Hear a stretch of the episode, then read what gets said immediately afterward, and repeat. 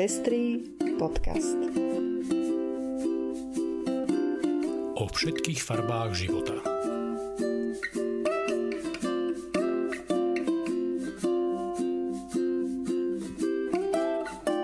Vítame vás pri prvom tohtoročnom a v celkovom poradí už 71.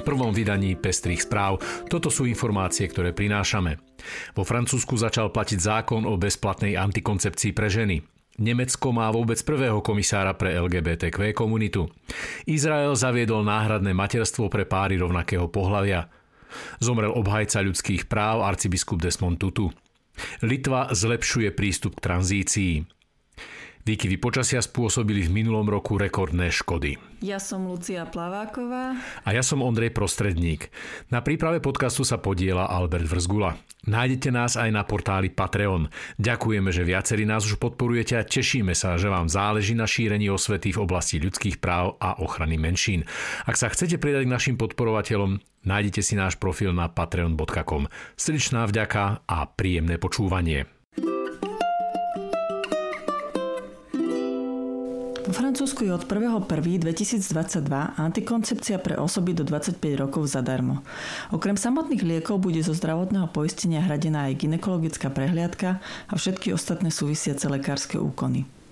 Je neúnosné, že sa ženy nemôžu chrániť a nemajú prístup k antikoncepcii, keď ju chcú, pretože je príliš drahá. Uviedol Olivier Veran, minister zdravotníctva. Francúzsko postupne bezplatnú antikoncepciu rozširuje pre stále väčší okruh vekových kategórií. Od roku 2013 mali na ňu nárok osoby od 15 do 18 rokov, od roku 2020 aj maloleté osoby. Vo Francúzsku došlo za posledné roky k zníženiu počtu interrupcií z 9,6 na 6 z tisíc tehotenstiev. Keď sa dá neželanému otehotneniu predísť, logicky to vedie k nižšiemu počtu situácií, kedy riešením neželaného otehotnenia je interrupcia. Na Slovensku je bezplatná antikoncepcia zatiaľ žiaľ v nedohľadne. Nemecká vláda v stredu vymenovala vôbec prvého komisára pre záležitosti LGBTQ komunity a prislúbila zostavenie národného akčného plánu zacieleného na podporu akceptácie a ochrany rôzno, rôznorodosti. Prvým komisárom pre záležitosti LGBTQ v Nemecku sa stal Sven Lehmann zo strany Zelených. Vo svojom vyhlásení pri nástupe do funkcie uviedol, že Nemecko by sa malo stať lídrom v boji proti diskriminácii. Nemecká vláda bude presadzovať progresívnu queer politiku a zaistí, aby sa plne presadzovali základné práva transexuálnych, intersexuálnych a nebinárnych osôb, dodal Lehmann. V rokoch 2018 až 2021 bol hovorcom strany zelených pre sociálne otázky a otázky spojené s LGBTQ. Strana zelených sa po septembrových nemeckých voľbách stala spolu s liberálmi z FDP členom koalície vedenej kancelárom Olafom Scholzom a jeho sociálnymi demokratmi. Nová nemecká vláda je zložená z väčšieho počtu žien, je mladšia a etnicky rôznorodejšia než predchádzajúce spolkové kabinety. Napriek tomu však táto vláda podľa komentátorov stále neodráža modernú tvár Nemecka. V porovnaní so situáciou na Slovensku, keď parlament odmieta čo i len vziať na vedomie správu ombudsmanky, lebo sa venuje aj ochrane práv LGBTQ komunity, je Nemecko o veľký kus pred nami.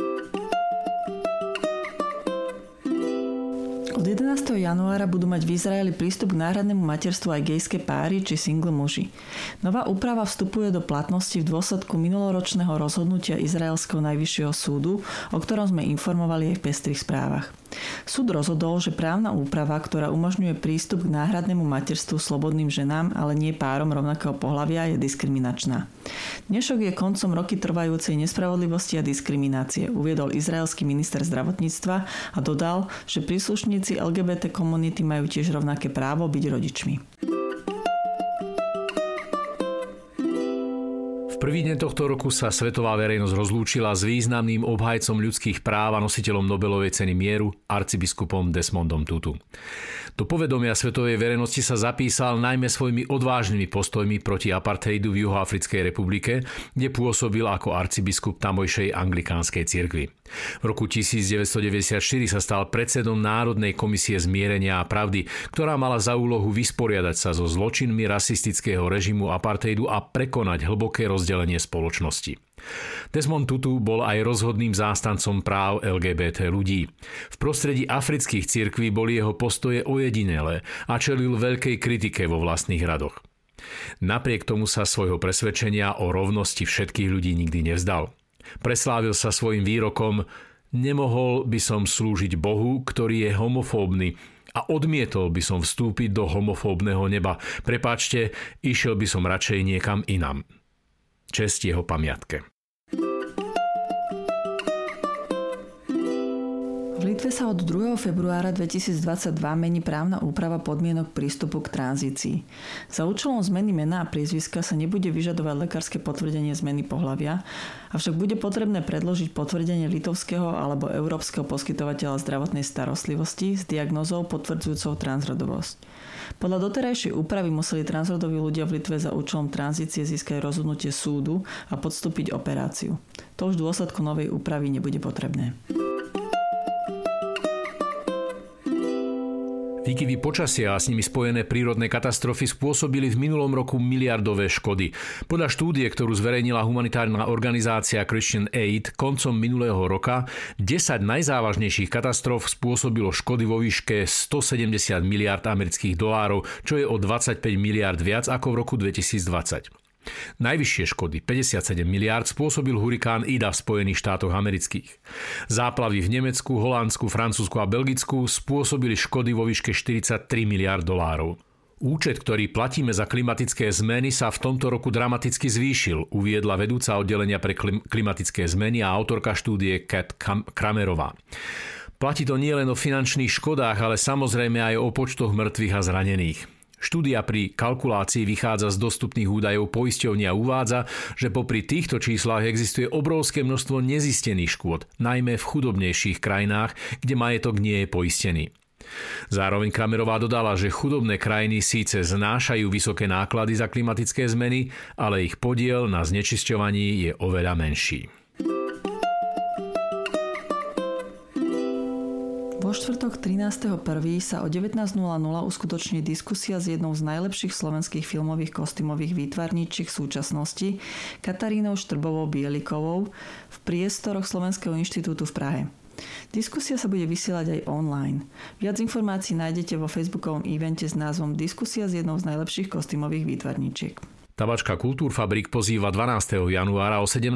hodine na prvé stretnutie s názvom Vagína monológy 2022. Je venované všetkým ženám a dievčatám, ktoré majú chuť zapojiť sa do príprav tohtoročných vagína monológov v tabačke Kultúrfabrik.